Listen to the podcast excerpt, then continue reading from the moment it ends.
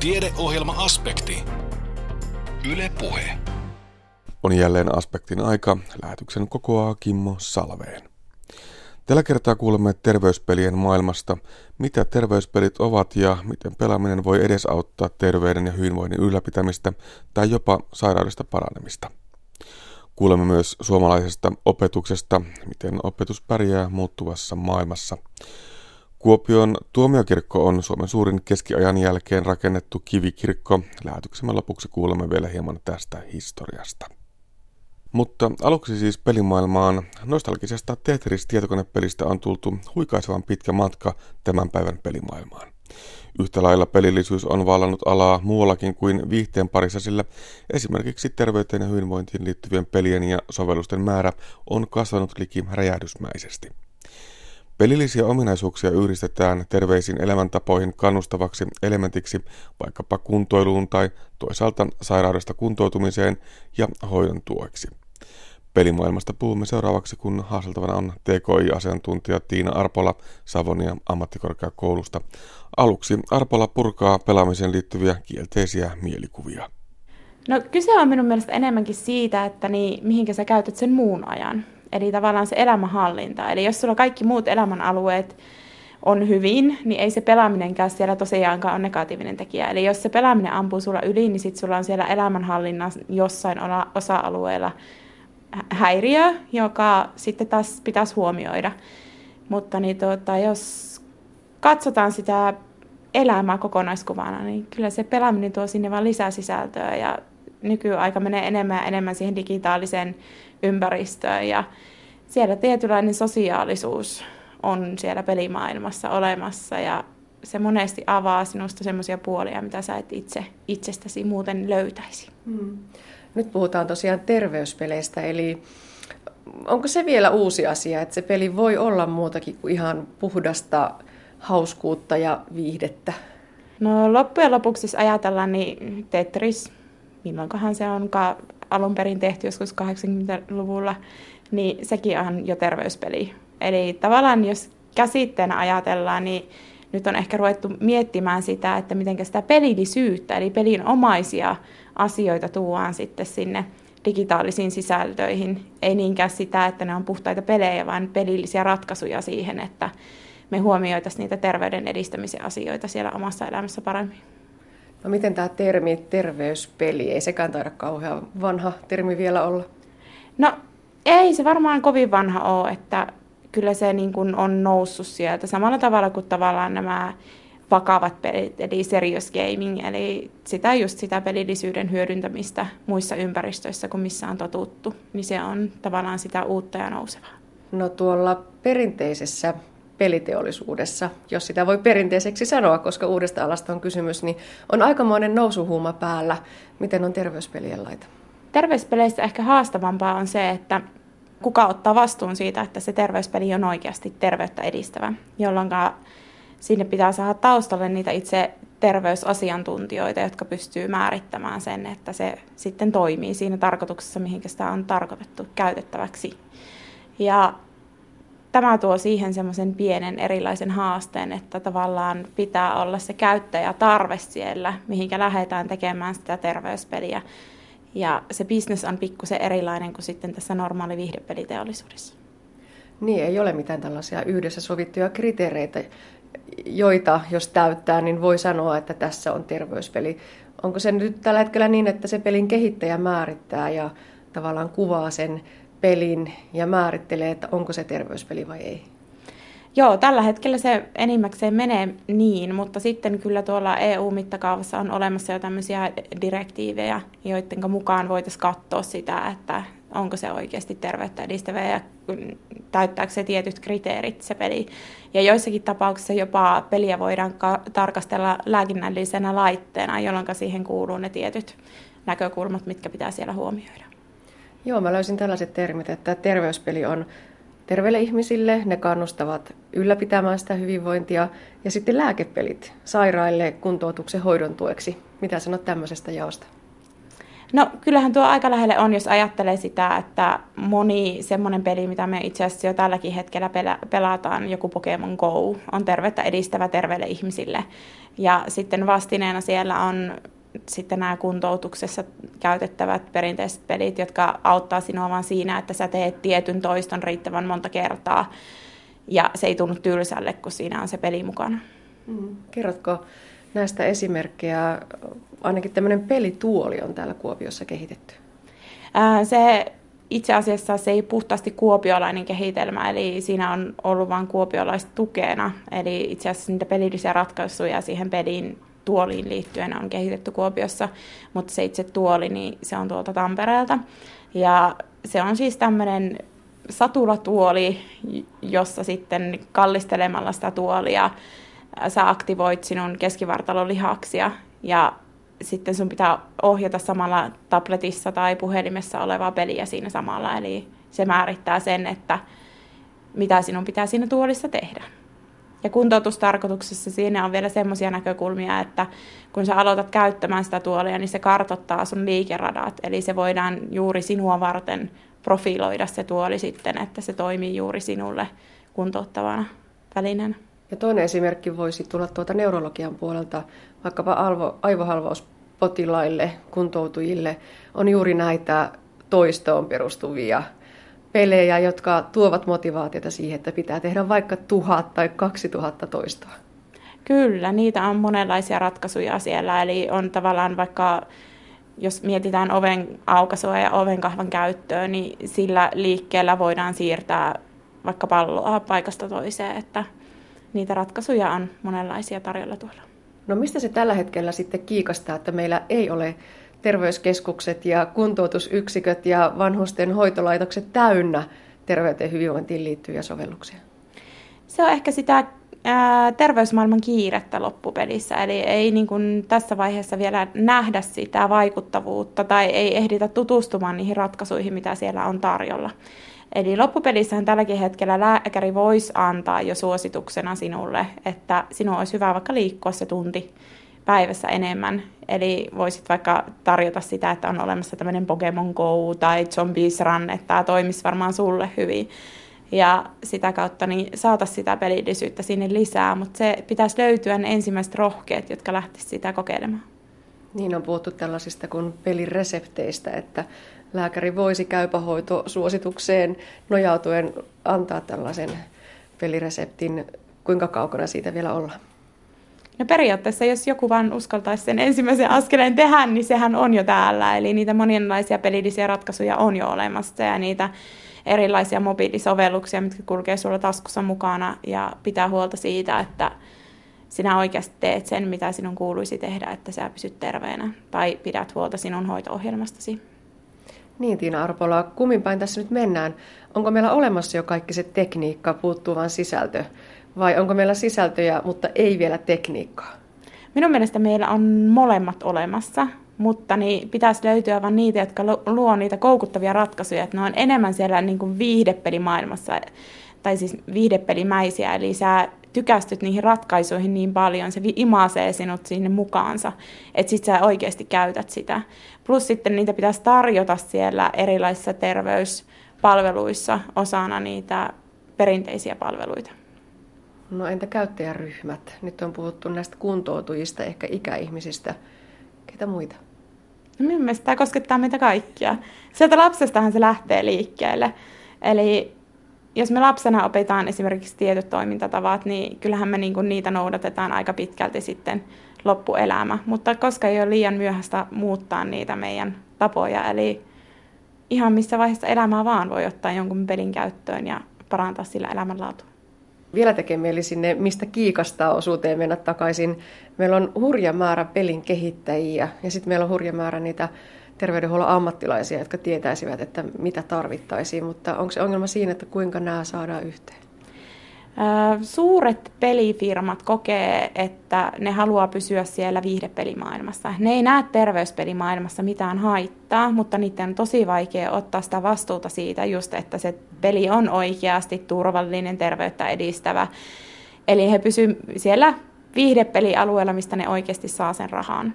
Eli me tarvittaisiin enemmän semmoisia pelin kehittäjiä, jotka tekee alihankintana töitä sitten näille tarvitsijoille. Sitä kautta me saataisiin niitä just kohderyhmään tarkoitettuja ratkaisuja. No minkälaisen kaupallisen potentiaalin näet terveyspeleihin liittyen? Koko ajan enemmän ja enemmän. Meillä äh, on tosi pitkät välimatkat Suomessa. Palveluita ei ole tarjolla joka alueella. Ja siinä nämä digitaaliset ratkaisut toimisivat todella hyvin. Eli nyt pitäisi vain kartoittaa, että minkälaisia ratkaisuja sitten niin kuin kukin haluaisi omalle osa-alueelleen ja sitten pitäisi löytyä ne tekijät sinne. Lisäksi sitten, jos ajatellaan syrjäytymisuhan alla olevia tai muuten hankalasti tavoitettavia ihmisiä, niin joskus se mobiiliratkaisu voi olla helpoin keino. Eli me voitaisiin tavoittaa sellaisia ihmisiä näillä digitaalisilla ratkaisuilla, joita me nyt, ei tavoiteta. Eli mentäisiin sinne, mistä ne muutenkin löytyy, eli sieltä digimaailmasta. Puhutaan vielä oppimisesta. Ei riitä se, että meillä on ne laitteet, meillä on sinne sovellukset, pitää vielä osata käyttääkin sitä. Kun kehitetään pelejä ja puhutaan pelin listämisestä, niin muistetaanko se oppiminen siellä myös mukana? Itse asiassa leikkiminen, siis sehän on se ensimmäinen asia, mitä me opi, tai siis opitaan, kun me synnytään tai tullaan tähän maailmaan, niin mehän opitaan, tai te, opitaan asiat leikkimällä. Ja sitähän pelaaminenkin on. Eli sehän on sitä leikkimistä turvallisessa ympäristössä, jota kautta me opitaan sitten korjaamaan niitä asioita, mitä se peli kertoo, että me tehtiin vähän pieleen. Ja sitähän monet sanoo, että sellaiset aktiiviset pelaajat, jotka on tottunut siihen, että erehdyksistä oppii, niin myöskin oikeassa elämässä sitten suhtautuu positiivisemmin niihin virhetilanteisiin ja erehdyksiin, eikä ota siitä itteensä, vaan kokee sen haasteena, jonka he haluavat ylittää. Sä Tiina Arpola työskentelet näiden muun muassa näiden terveyspelien maailmassa Savonia ammattikorkeakoulussa.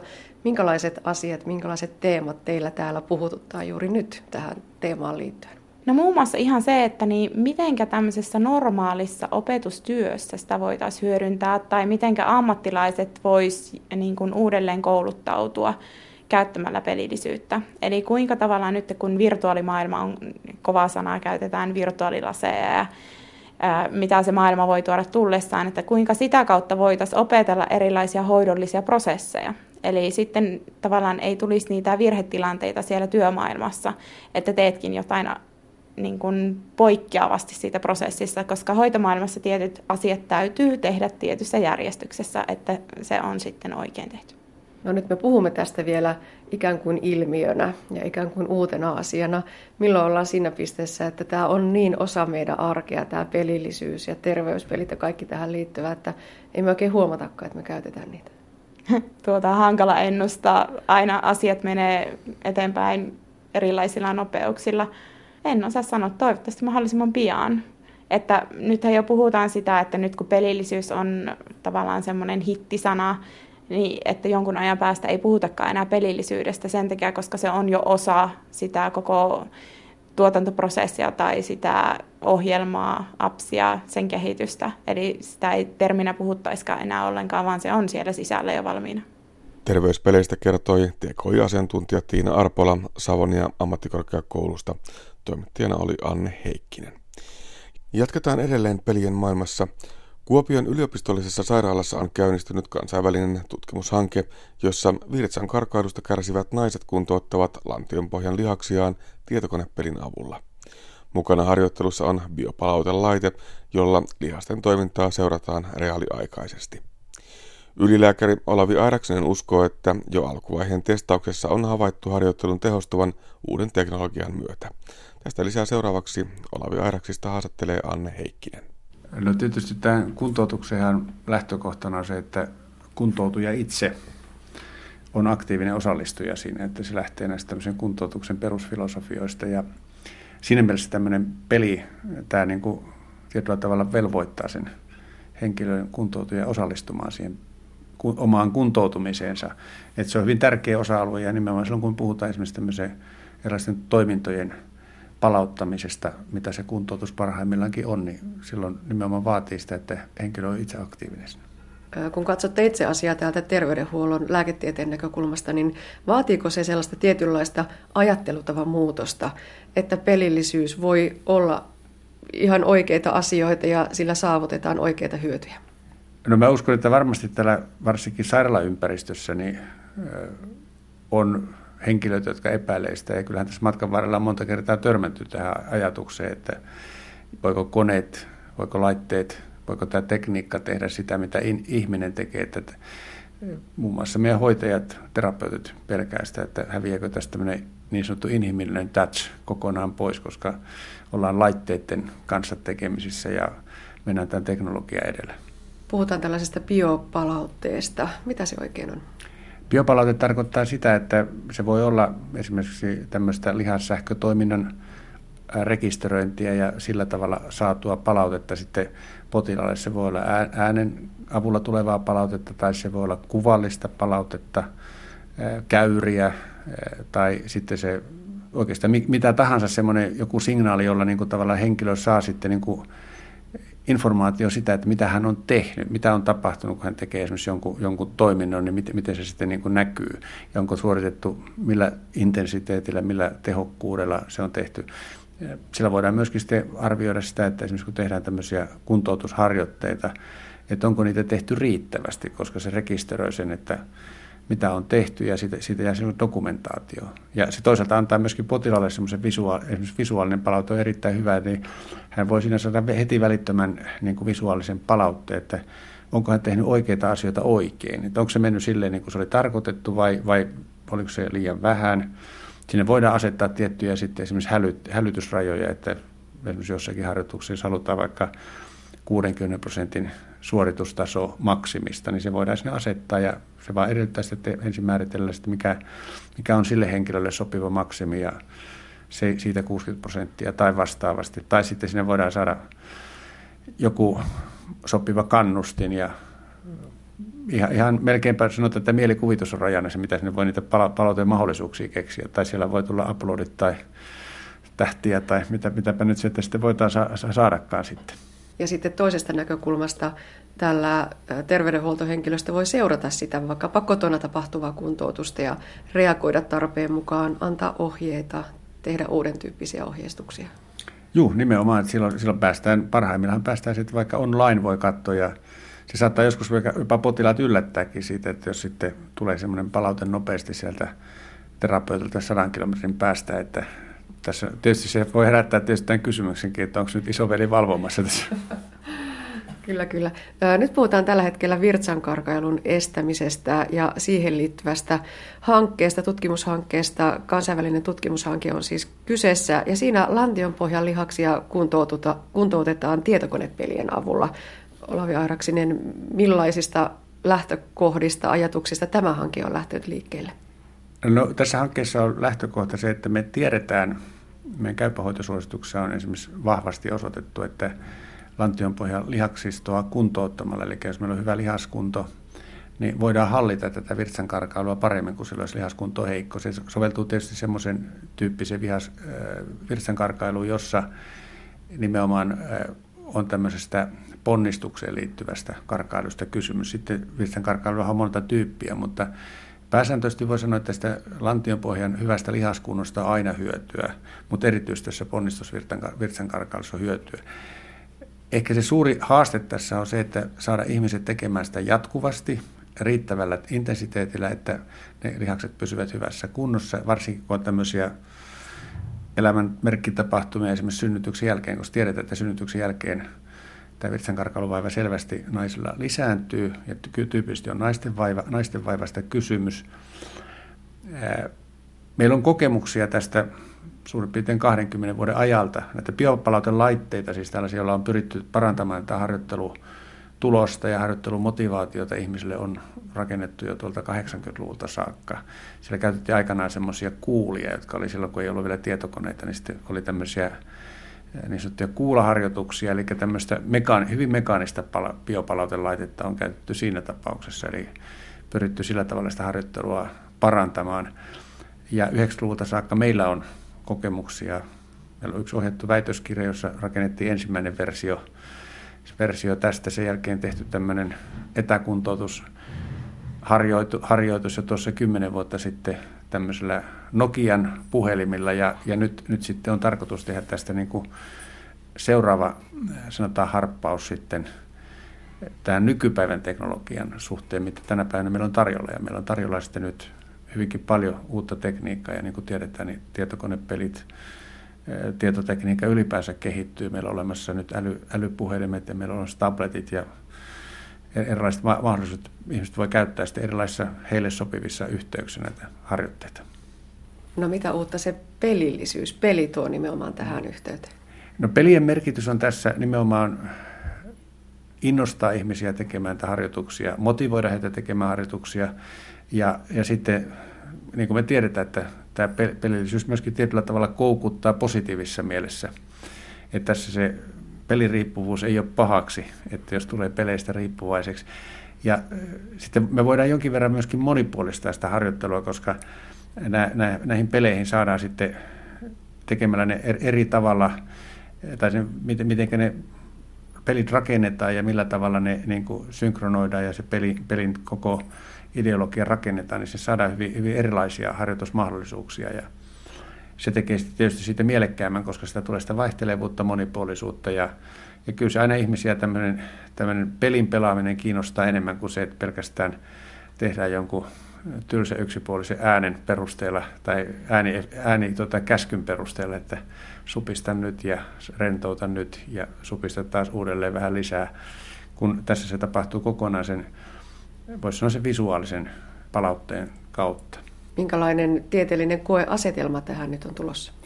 No meillä on nyt, tämä on mennyt hyvinkin moniportaisesti, eli meillä on ollut tämmöisiä käyttäjätutkimuksia, joissa on ensin haettu niitä ominaisuuksia, mitä, mitä käyttäjät toivovat, minkälaisia odotuksia, asenteita on käytössä. Sitten meillä on tehty tämmöinen selvitys, mitä ylipäänsä Euroopassa tällä hetkellä käytetään. Meillä on just julkaisussa semmoinen artikkeli, jossa tota, niin, on selvitetty ympäri Euroopan, tämmöisen Euroopan virtsankarkailuyhdistyksen kautta sitten tämä, että minkälaista menetelmää meillä on käytettävissä ja minkälaisia, mikä sen käytettävyys eri maissa on. Ja nyt sitten tämä järjestelmä, mikä tässä on nyt rakennettu tai rakentumassa, se on nyt tällä hetkellä alkaa olla niin kuin jo koekäyttövaiheessa ja, ja tota, viime, viimeinen versio pitäisi olla nyt vappuun mennessä sitten ihan valmis niin, että me päästä sitten tekemään semmoinen ihan hyvin rakennettu tieteellinen tämmöinen koeasetelma, jossa käytetään uutta järjestelmää ja käytetään vanhaa järjestelmää. Eli verrataan siihen nyt käytössä oleviin menetelmiin ja sitten tällä uudella järjestelmällä tehtyä menetelmää. Ja siinä on sitten semmoinen tulosmittareina ennen kaikkea se, että miten nämä potilaat paranee tai miten ne voi. Toki sinne mitataan myöskin sitten tämmöisiä lihassähköisiä ominaisuuksia, miten, miten tämä lihasten kunto sitten kehittyy koska tämä järjestelmä antaa siihen mahdollisuuden. Ja, ja sitten tietysti tulee myöskin tämmöisiä laajempia kustannusvaikuttavuusanalyysiä siitä, että vois, voisiko tämä olla jopa niin kuin kustannustehokkaampaa sillä tavalla, koska tässä joka tapauksessa nyt on nähtävissä, että kun silloin kun me siirrytään tämmöisen webportaalin ja tietokoneen pelin avulla tämmöiseen toimintaan, niin sillä säästetään sitten myöskin niitä käyntejä täällä terapeuttien ja lääkärin vastaanotolla, jolloin silloin potilas hoitaa sitä hyvin pitkälle tuolla omassa kotiympäristössään tai vapaa-ajan ihan miten hän haluaa. Että jos haluaa vaikka bussipysäkillä työmatkalla tehdä tämä harjoittelu, niin hän voi vaikka sen tehdä silloin. Tai jos on hänelle sopivampaa tehdä joku aamu sellaisen aikaan, kun vastaanotot eivät ole auki, niin se ei ole nyt kiinni siitä, että milloin se vastaanotto on auki tai milloin sinne vastaanotolle pääsee, eikä tarvitse vuoroa odottaa vaan hän voi oma, omaehtoisesti tehdä siihen omana vapaa-aikana 24-7, mikä sitten onkaan hänelle sopivaa. Ja silloin tietysti on se, että kun hän tekee tämmöisessä aikana, jolloin ei menetetä työaikaa siihen, että silloin kun on kysymyksessä työssä käyvä ihminen, että hän voi tehdä sen semmoisena aikana, että ei tarvitse erikseen varata työ, työstä vapaata, eikä tarvitse matkustaa, ja toisaalta se terveydenhuoltohenkilöstö, joka tästä vastaa, se terapeutti tai lääkäri, niin hän voi vain tuota tietokoneita sitten katsottaa siellä sopivampana aikana sen tuloksen ja ehkä sitä kautta antaa ohjeistoa potilaalle. Että kyllä tarkoitus on, että pyytää joka tapauksessa tämä inhimillinen puoli, puoli ja tota niin, hoitajien ja terapeutin ja lääkärin rooli on kuitenkin niin kuin ohjata sitä sieltä taustalla, mutta siellä, siellä voi sitä ohjelmistoa sitten säätää sen mukaisesti, että se harjoittelu etenee, etenee niin kuin on suunniteltu, tai jos harjoittelussa syntyy jotakin ongelmia, teknologian kanssa tietysti voi myös syntyä ongelmia, että se on tässä jo koekäyttövaiheessa huomattu, että teknologia ei ole aina sataprosenttista, että kyllä siihenkin täytyy aina varautua, että sitten täytyy olla semmoinen niin sekä tekninen tuki että tämmöinen hoidollinen tuki sitten potilaalle saatavissa, mutta että oletusarvo on se, että, että tässä voisi olla mahdollisuuksia myöskin tehdä tätä toimintaa niin kuin paljon fiksu, sekä fiksummin potilaan kannalta mielenkiinto ylläpitäen ja, ja motivoiden potilasta parempiin suorituksiin, plus että se olisi vielä taloudellisesti edullisempaa, niin siitä varmaan voisi olla nuo meidän poliitikotkin tyytyväisiä. Näinpä. Kuten todettu, niin tämä on kansainvälinen tutkimushanke ja tutkittavia on siis Kuopiossa, mutta myös Barcelonassa ja Amsterdamissa.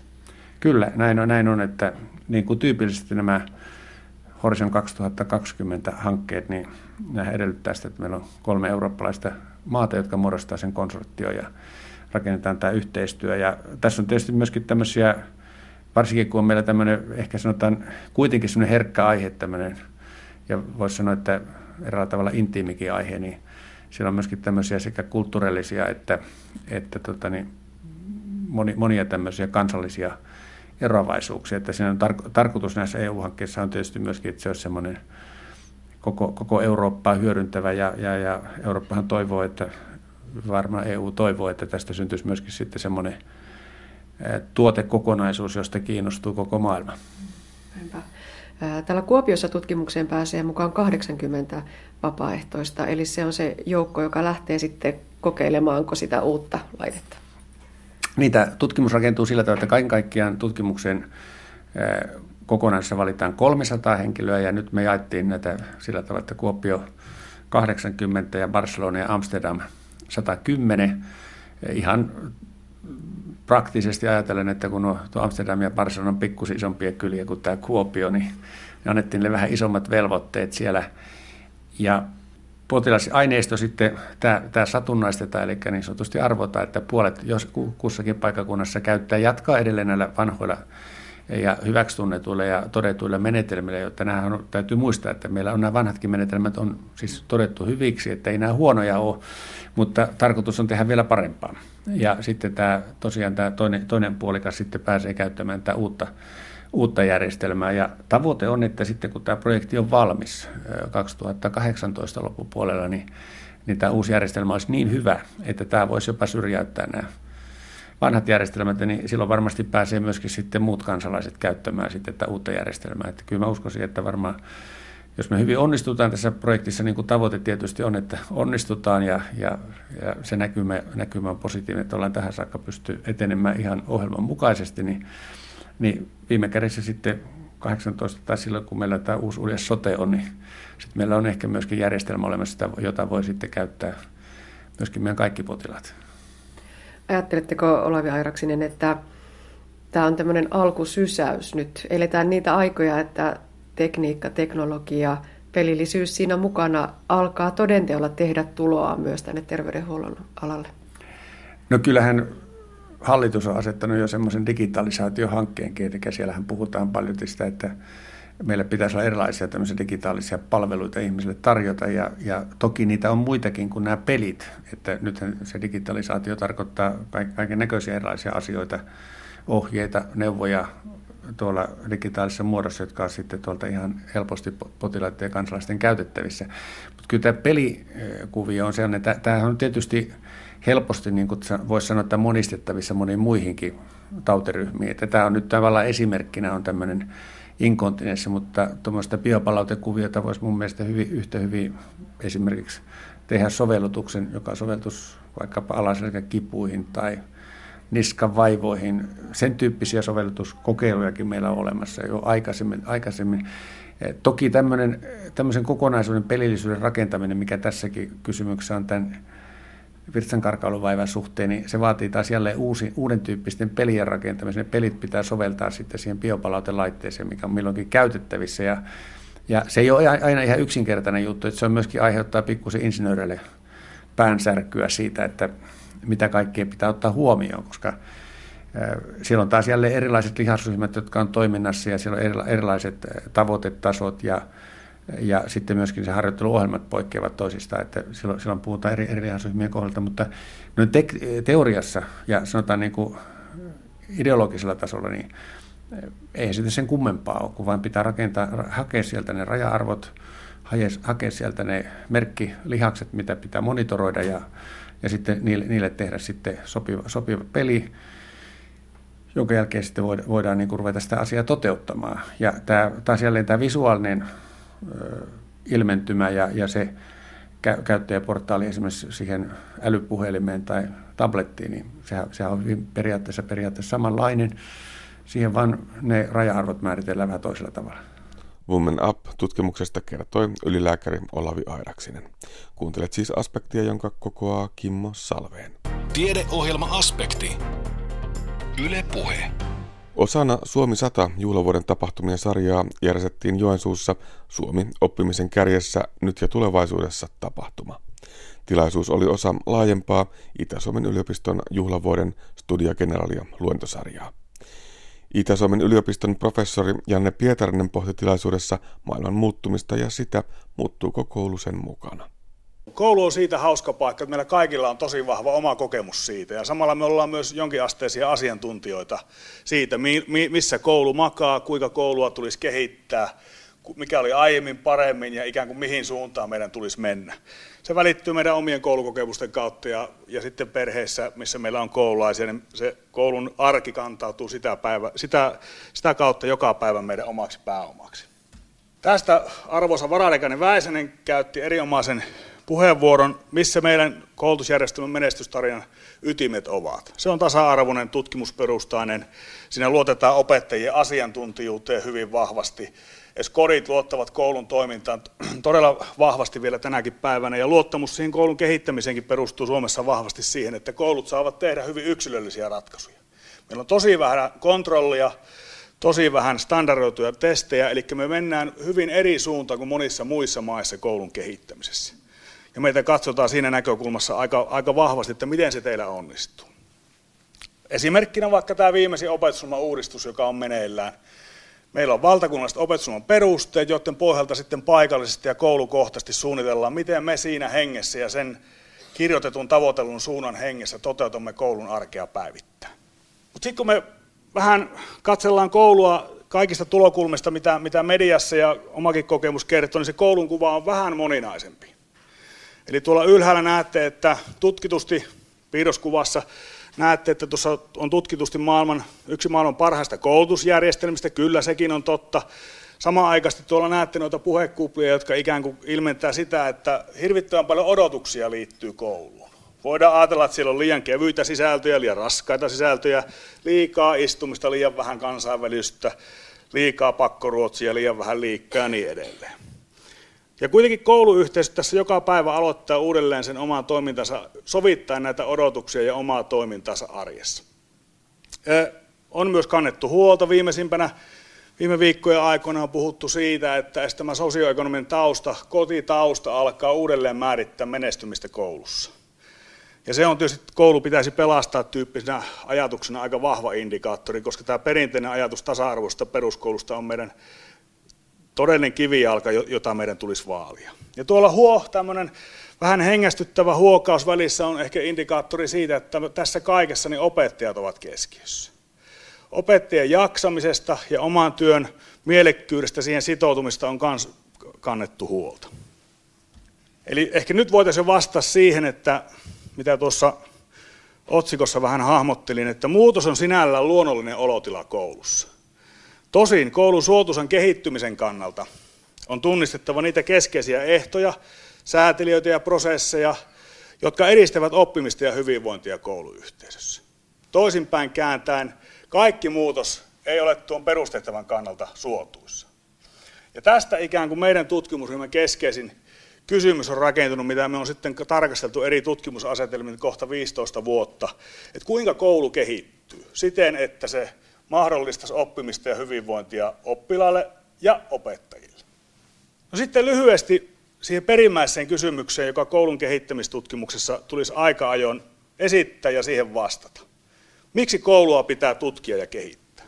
Meillä on hyvin paljon puhetta siitä, että kouluun kantautuu kaikki, mikä on yhteiskunnassa läsnä, ja se on toki totta. Me tiedetään, että kun yhteiskunnan talouden tilanne muuttuu, niin siitä aaltoliikkeenä aina joitakin haasteita kantautuu myös kouluarkeen. Mutta toisinpäin, ja mistä ehkä oppimisen tutkijana tänä päivänä ollaan vielä enemmän kiinnostuneita, on se, että kuinka koulu voi toimia näiden huonojen kehityskulkujen vastavoimana sekä yhteiskunnassa että yksilötasolla. Esimerkkinä tämä sosioekonominen perhetausta, millä tavoin koulun täytyisi toimia arjessa, jotta me pystyisimme edelleen tarjoamaan yhtäläistä yhdenvertaista mahdollisuutta oppia kaikille. Tai yksilötasolla, että miten me pidettäisiin huolta, että koulupudokkaita, kuten tuossa alkupuheessakin oli, niin niitä pääsis, heitä ei pääsisi niin kuin, äh, tällaisia koulupolkuja ei pääsisi toteutumaan ja tapahtumaan yksittäisille nuorille. Tällöin koulututkimusta ja kehittämisen tasoja voidaan ikään kuin tarkastella seuraavasti. Me voidaan tutkia ja kehittää yksilötasolla asioita, vaikka huomioimalla psykologisia perustarpeita. Meillä kaikilla on tarve kuulua johonkin yhteisöön ja kokea pätevyyden tunnetta siinä toiminnassa, jota me kulloinkin teemme. Jos vaikka tätä tiputatte ajatuksena oppilaan tasolla, niin koulussa olisi tarve kuulua siihen yhteisöön ja osata niitä asioita, mitä siellä toivotaan osattavia tehtävä. Me voidaan tarkastella koulua tutkimuksesta ja kehittämisen kannalta yhteisön tasolla, siis vuorovaikutusta opettajien ja oppilaiden välillä. Ja meillä on yhä enemmän oppimisen tutkimuksen puolella evidenssiä, että vuorovaikutuksen, säätely, vuorovaikutuksen laatu säätelee oppimista ja jopa osaamista. Se, mihin tänään erityisesti ollaan myös pureutumassa näissä alustuksissa, on pedagogiikka, astetta ylempänä, joka ikään kuin yksilöinen yhteisön nivoo yhteen, ja siellä on tämmöinen opetuksellinen, kasvatuksellinen intentio mukana. Puhutaan siitä, että minkälaisia uusia oppimisympäristöjä mahdollistuu oppilaalle. Seuraavissa alustuksissa tätä tarkastellaan vielä sitten syvemmin ja muutamia esimerkkiä avulla. Ja järjestelmän taso, miten koulupolku peruskoulusta eteenpäin ja peruskoulun sisällä toimii oppilaan ja opettajien kanssa loogisella tavalla. Siellä esimerkkinä vaikka ala- ja yläkoulun yhtenäisyys, jossa opetusjärjestelyt hieman muuttuvat. Kaikki, jotka ovat ala-yläkoululaisten kanssa keskustelleet, niin ovat tunnistaneet joitakin eroja siihen liittyen. Eli vaikka koulu tuntuu arkiselta ja koskettaa meitä kaikkia, niin me voidaan myös asettaa tämmöinen globaali kysymys. Eli jos koulu epäonnistuu, niin jääkö ihmisen keskeiset voimavarat hyödyntämättä? Aktiivisuus, uteliaisuus, joustavuus ja yhteisöllisyys esimerkkeinä. Ja nämähän on taas uuden oppimisessa ja uuden luomisessa kaikkein keskeisin. Ja tässä katsannossa voidaan ajatella, että koulu asemoituukin aika keskeiseksi instituutioksi tarkasteltaessa vaikka globaaleja haasteita, mitä meidän pitäisi tulevaisuudessa ratkaista.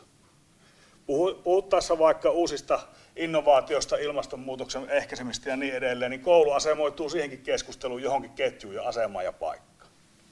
Lupasin aluksi vähän puhua noista koulun kehittymisen keskeistä ehdosta, mikä on meillä tämmöinen pysyvä tutkimuksellinen kiinnostus ja yksi tämmöinen keskeinen ehto, mikä ehkä voi olla itsestäänselväkin osin, mutta tutkimuksesti kyllä edelleen hyvin kiinnostava ja, ja tutkimusalueena vielä, vielä tarpeellinen on se, että, että meidän pitää olla luonnollisesti kiinnostuneita oppilaiden oppimisesta ja sen fasilitoinnista.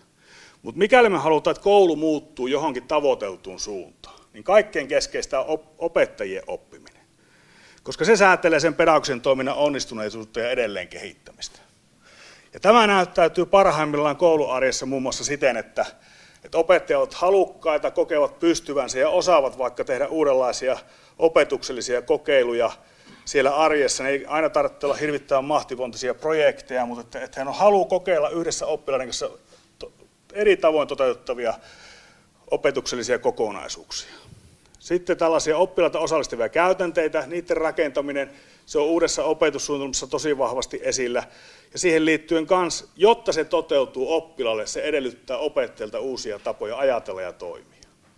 Ja kun me ollaan nuorten kanssa, kasvavien, kehittyvien nuorten ja lasten kanssa tekemisissä, niin aina, aina myös siellä kouluarjessa on tilanteita, jotka on sosiaalisesti tai muutoin ongelmallisia ja niiden ratkaisukeinot on myös sellaisia, joita, joissa opettaja voi kehittyä ja voit ratkaista niitä yhteisönä.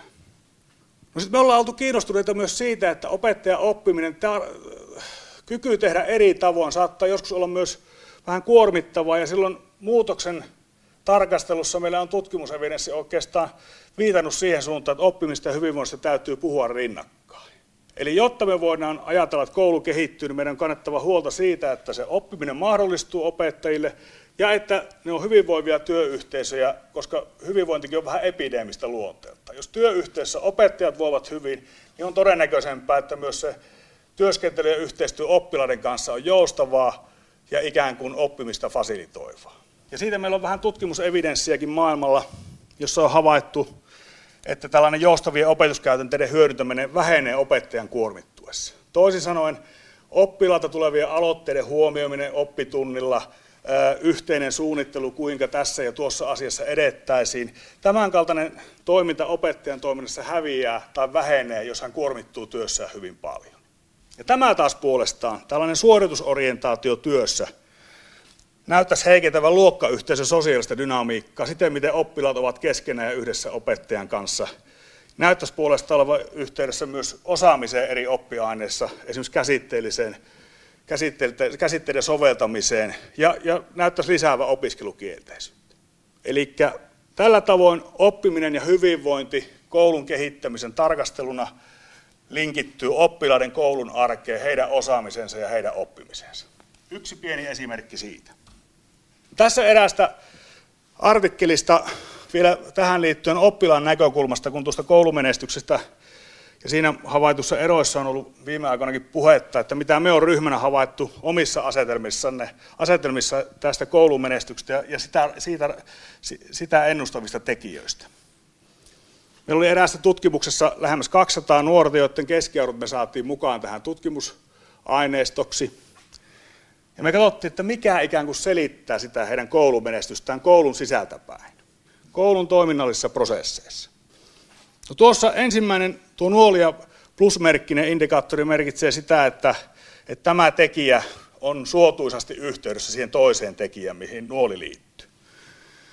Ja me havaittiin ensinnäkin, että tämä pätevyyden ja osaamisen tunne oppilaalla, joka oli nyt kuvattavissa tähän kohtaan näin, että oppilaalla oli tämmöinen tunne, että koulunkäynti ei tuota ongelmia, opettajat osaa opettaa, eli on hyvä yhteensopivuus tavassa, jolla arjessa toimitaan, osaan toimia heidän toivomalla tavalla ja ymmärrä heidän antamat ohjeet oppitunnilla, niin se toki suotuisasti oli yhteydessä keskiarvoon. Kaikkien aineiden keskiarvo on koulussa, sekä ala- että yläluokkalaisilla.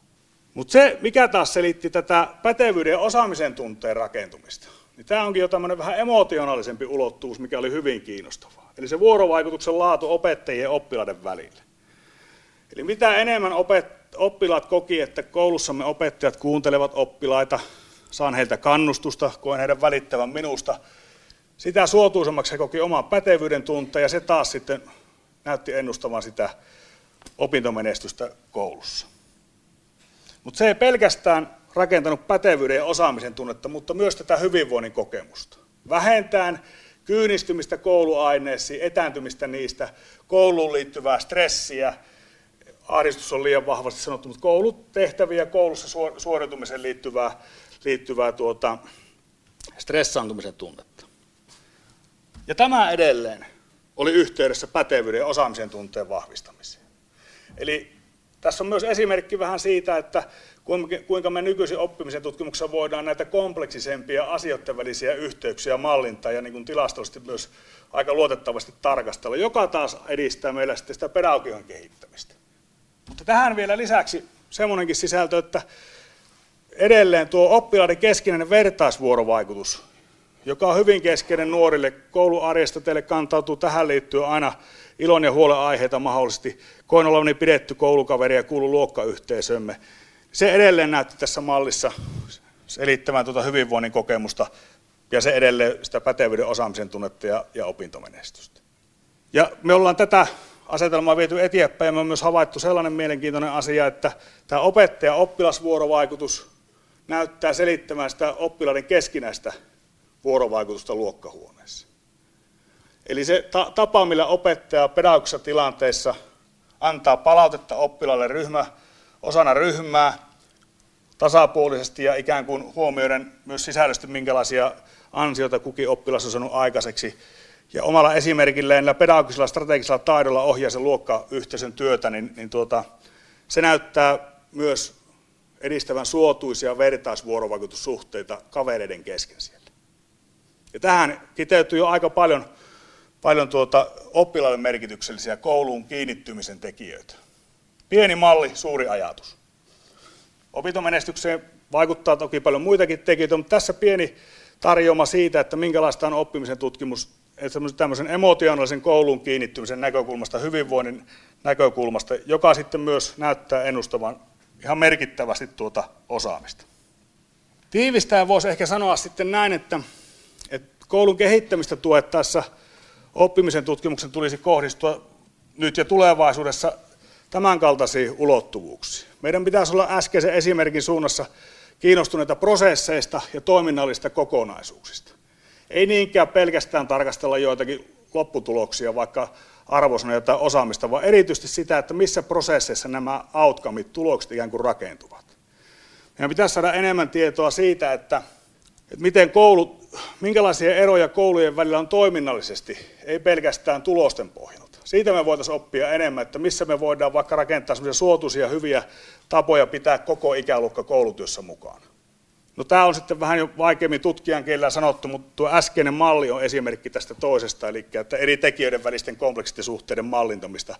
Sitä me tarvitaan, jotta me voidaan tämän ajan mukaisesti kehittää pedagogiikkaa systemaattisemmin ja tutkimusperustaisesti tietäen eri tekijöiden välisten suhteiden ja, ja tuota, relaatioiden maailmasta nykyistä enemmän.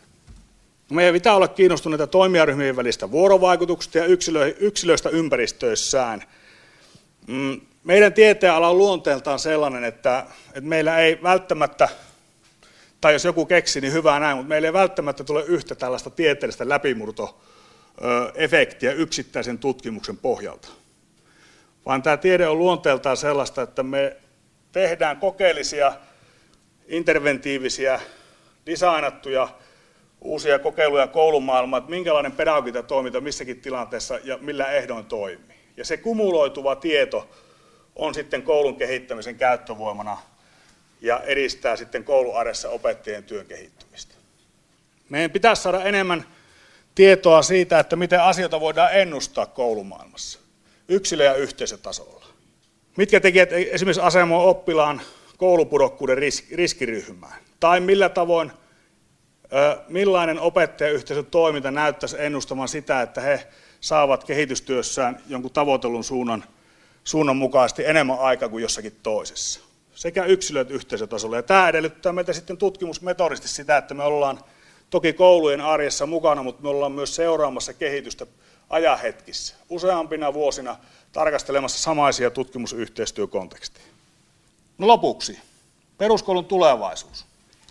Viitaten Varadekenin väiseen alkusanoihin, meillä on tässä eräästä elokuvasta sitä, siteraten jalometallia käsessämme, eli koulu on todellakin menestystarina suomalaisessa historiassa ja, ja sitä, siitä kansallisesta pääomasta meidän on pidettävä kiinni. Se voi olla keino navigoida myös tulevaisuuteen. Vaikka sieltä vähän synkkiä uutisia kuuluukin, niin tuota, tilanne on vielä kokonaisuudessa – hyvä myös tutkimuksen valossa siten, että, että me voidaan ajatella, että, että koulu on pääomamme myös jatkossa.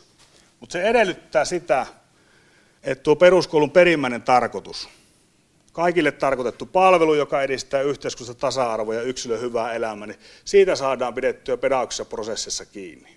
Koska siihen on rakentunut siihen luottamukseen, asiantuntijuuteen, yhdenvertaisuuteen, koko se pedagogisen toiminnan perusta, millä, millä siellä nytkin työtä tehdään. Ja oppimisen tutkimus Itä-Suomi osana sitä kansallisesti ja kansainvälisesti, niin voisi tuottaa tähän sitä ymmärrystä, että, että miten näissä prosesseissa, millaisissa prosesseissa onnistutaan ikään kuin, niin kuin suotuisesti kehittämään sitä pedagogiikkaa, ja sitä kautta me voitaisiin niin tuottaa tämmöisiä toiminnallisia kriteereitä siihen peruskoulun kehittämiseen ja, ja siihen liittyvään päätöksentekoon. Tuossa ehkä, jos minulla on vielä minuutti aikaa, niin voisin lopuksi positiivisena kannustavana loppuna lukea erään erityisopettajan haastattelussa ilmaiseman pohdinnan tähän liittyen. Yhteisöllisyys. Siinä minusta piilee ihan älytön voima. Näen sen suurimmaksi voimavaraksi. Mikään raha ei sitä ratkaise, eikä meitä estä tekemästä entistä laadukkaampaa työtä. Jos me saadaan jotenkin soimaan tämä instrumentti paremmin samaa säveltä, niin oppilas aistii sen. Ne näkee, että hemmetti, no opettajat on toisille ystävällisiä viihtyvät toistensa seurassa, ovat hymyssä suin. niin meillä on ihan älytön mahdollisuus vaikeimmatkin kysymykset ottaa käsittelyyn ja todeta. Mehän ollaan totuttu hoitamaan näitä. Kyllä me pärjätään ja pystytään yhdessä luomaan ratkaisuja. Ja tämä opettaja ei tarkoittanut, etteikö resursseilla olisi merkitystä. Resurssit on tärkeitä, mutta se on vasta välttämätön ehto koulun toiminnalle. Toinen on se, että me pystytään pedagogiikassa tukemaan kouluja siten, että tällainen tavoiteltu asioiden tila on siellä jaettu kokemus. Mutta tämä ei tipahda sinne itsessään, itsestään. Tämä on kehittämistyön tulosta jokaisessa kouluyhteisössä. Ja siihen me yritetään tutkijoina tuoda, tuoda oma näkökulma. Näin kertoi oppimisen ja opettamisen edellytyksistä muuttuvassa maailmassa Itä-Suomen yliopiston professori Janne Pietarinen, joka puhui Suomi 100 juhlavuoden tilaisuudessa Joensuussa. Kuopion tuomiokirkko on Suomen suurin keskiajan jälkeen rakennettu kivikirkko. Tämä jykevä rakennus on hallinnut maisemaa ja vaikuttanut ihmisten elämään jo 200 vuoden ajan. Rakennus kertoo tarinaa Suomen historiallisista vuosista Ruotsin vallan alta Venäjän autonomiseksi suurruhtinaskunnaksi. Mutta miksi kirkon alkuperäiset rakennustarvikkeet päättyivät venäläisten tykkiveneiden rakennusmateriaaliksi? Tai miksi kirkon vanhassa kellotaulussa oli vain yksi viisari? Tästä kuulemme seuraavassa, kun pääsemme vierailulle Kuopion kulttuurihistorialliseen museoon. Oppana on yliintendentti Tapio Laaksonen. No, kyllä tuo Kuopion tuomiokirkko on tyypillinen aikansa tuote 1700-luvun lopulla suunniteltu 1815-16 valmistunut sen ajan arkkitehtuurin aika tyylipuhdas edustaja. No millaista aikaa Suomessa tuolloin elettiin? No aika, aikahan oli sikäli hyvin värikäs, että siinä käytiin Suomen sota ja, ja Suomen sodan myötähän sitten Suomi tuli osaksi Venäjää autonomisena suurruhtinaskuntana ja, ja niinpä tämän kirkon osalta niin tämä rakennustyö aloitettiin Ruotsin vallan aikana ja, ja päättyi sitten Venäjän vallan aikana. Tuohon rakennusvaiheeseen liittyy kiinnostavia tietoja muun muassa siitä, että kirkon rakentamiseen tarkoitettuja tarvikkeita on viety aivan muihin tarkoituksiin. Joo, ihan totta, että rakennustyöt tai oikeastaan tämän Vahtivuorenmäen tasaaminen alkoi 1804 ja sitten rakennustarvikkeita alettiin tuoda paikalle 1805. Tarvikkeita tuotiin paljon, puutavaraa, kiveä, tiiltä, laastitarvikkeita.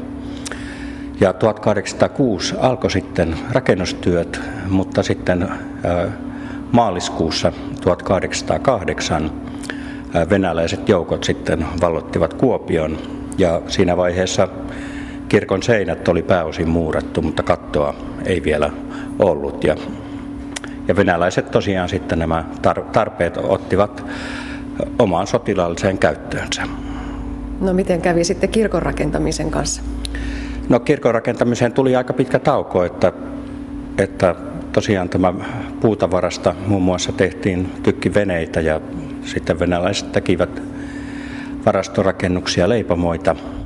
Ja, ja sitten sodan jälkeen ää, ei ollut tarvikkeita eikä rahaa jatkaa tätä rakentamista, mutta, mutta suomalaiset tekivät sitten anomuksen itse keisarille, Aleksanteri ensimmäiselle, joka oli, oli hyvin myönteinen ja, ja sieltä keisarin kautta korvattiin sitten kaikki venäläisten sotajoukkojen aiheuttamat vahingot ja ja ihan tämän ansiosta niin rakennustöitä päästiin sitten jatkamaan 1813. Kuopion tuomiokirkko on Suomessa suurin keskiajan jälkeen rakennettu kivikirkko ja se on tehty valtavista kivenlohkareista. Kuinka ihmeessä se rakennustyö sen aikaisilla työkaluilla ja koneilla, laitteilla on onnistunut? Joo, se on, se on tietysti ollut oman aikansa ammattityötä ja ja voisi oikeastaan sanoa, että siinä ensimmäisessä rakennusvaiheessa oli rakennusmestari ohjaamassa työtä ja toisessa rakennusvaiheessa sitten arkkitehti Per Granstedt, joka, joka oli oikeastaan sen oppinsa saanut Ruotsin armeijan linnoitustoimen rakennuttajana ja rakentamisen ohjaajana.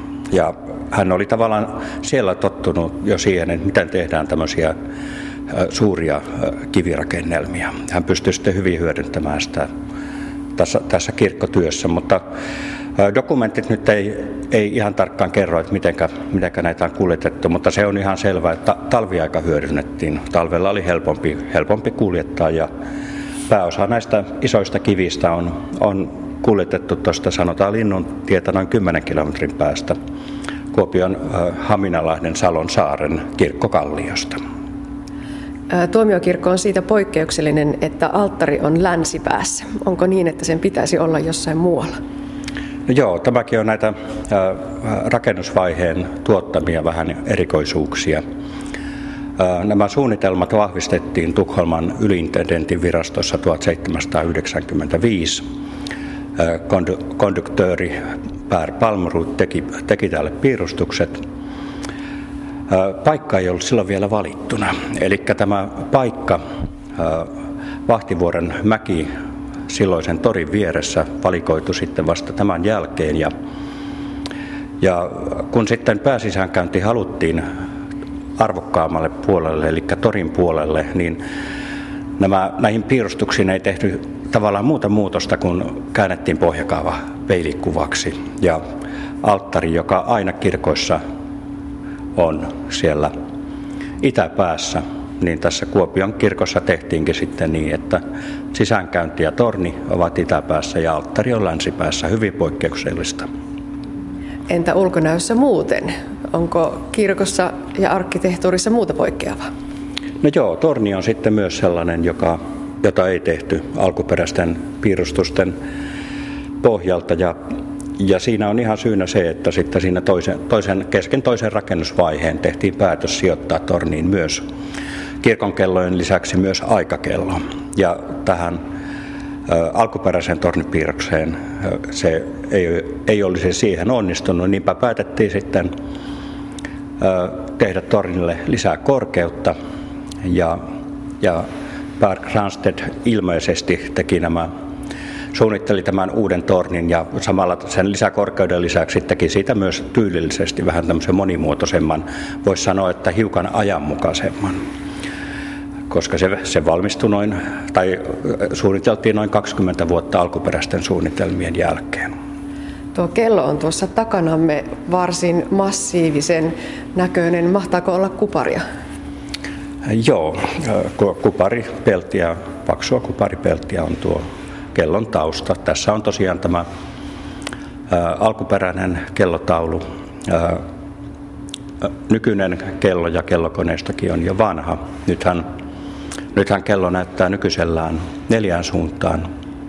Ensin alku ainoastaan yhteen suuntaan, sinne tärkeimpään suuntaan, torin suuntaan. Ja, ja tässähän näkee, että kellotaulussa on ainoastaan yksi viisari, joka näissä vanhoissa kirkonkelloissa on aika tyypillinen piirre, että ajan tarkkuuden määrittely, määrittelylle ei ollut niin suurta tarkkuustarvetta sitten kuin nykyään. Ja onhan vielä nykyäänkin esimerkiksi Turun tuomiokirkon kellossa on vain yksi viisari.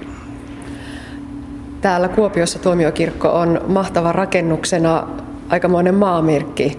Kertoiko se jotain kirkon merkityksestä kaupungille? No ky- kyllä toki kertoo, että, että kyllähän ää, kirkko pyrittiin tekemään keskeiselle paikalle ja aika usein sitten myös mäen päällä, niin kuin täällä Kuopiossakin tuon keskustan korkein mäki varsinkin oli, että, että sitä jouduttiin jonkun verran tasaamaan, että saatiin kirkko siihen tehtyä. Ja se on edelleenkin keskustassa merkittävä rakennus, mutta kun ajatellaan koko 1800-lukua, niin se on ollut täysin hallitseva, että muuten rakennukset ovat olleet korkeintaan kaksikerroksisia.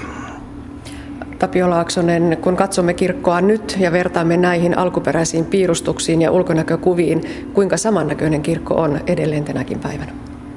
No ulkoasussa oikeastaan merkittävin muutos on se, että kun kirkko valmistui, niin nämä seinät kalkittiin kokonaan valkoisiksi.